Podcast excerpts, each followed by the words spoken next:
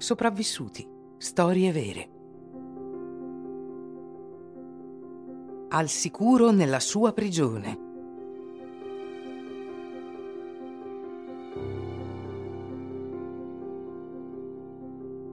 In questo mese di maggio 1902 regna l'agitazione a Saint-Pierre de la Martinique. Il Monte Pelé si è risvegliato e, nonostante i segni di un'eruzione imminente, il governatore rifiuta di evacuare la città. Tra pochi giorni si terranno le elezioni, quindi non vuole svuotare la città dei suoi abitanti. Gli abitanti non avranno la possibilità di votare perché la città sarà totalmente distrutta dal vulcano. Louis-Auguste Siparis, che sta languendo nella sua prigione, avrà salva la vita. Sopravvivere a un'eruzione vulcanica non è un'impresa da poco. Louis-Auguste Siparis ama la vita e i suoi piaceri. Non perde mai l'occasione di fare festa con i suoi amici. Gli piace bere e può diventare violento. Una notte, dopo aver bevuto di più, si mette a litigare con altri ubriachi e ferisce una giovane donna. Viene condannato a un mese di prigione. Siparis, che ama la libertà sopra ogni cosa, è come un leone in gabbia. Quando si avvicina alla fine della sua pena, le sue guardie lo portano a fare una passeggiata di prova. Eccolo girarsi nel suo quartiere di Prêcheur, così familiare che sembra chiamarlo. Non resiste, nonostante le strade che puzzano di zolfo. Siparis comincia a correre, veloce, così veloce che le guardie non possono prenderlo in questi vicoli e angoli che conosce a memoria. Le strade sono infestate da formiche e scarafaggi velenosi. Non c'è più luce, ma eccolo in via Monte Ussiel in un negozio di rum del porto. Sente delle esplosioni perché da diverse settimane il Monte Pelé fa i capricci, ma nulla impedisce a Siparis di mangiare e bere.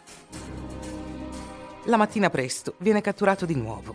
Questa volta viene mandato immediatamente nei sotterranei, un buco semisepolto con pareti molto spesse. È il 6 maggio 1902. Il vulcano continua a espellere ceneri incandescenti. Le piogge sono torrenziali a causa della condensazione del vapore acque Siparis sta rosicando dietro le sue sbarre. L'8 maggio, giovedì dell'ascensione, il prigioniero sentì una tremenda esplosione. Un pennacchio a forma di fungo poteva essere visto a 10 km di distanza.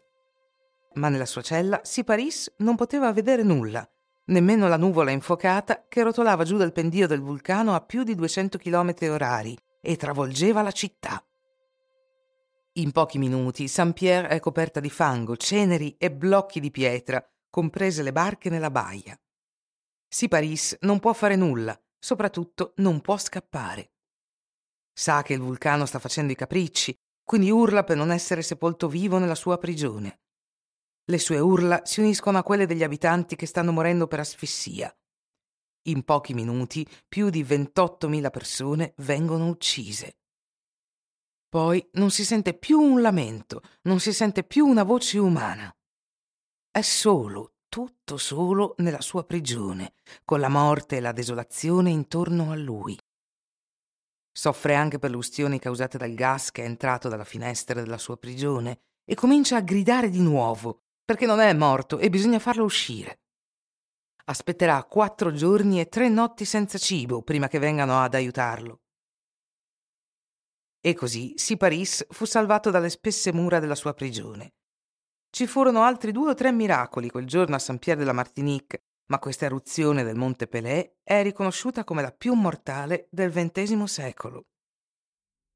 Siparis, il sopravvissuto, fu poi ingaggiato dal circo Barnum per esibirsi come miracolato e bruciato. Triste destino.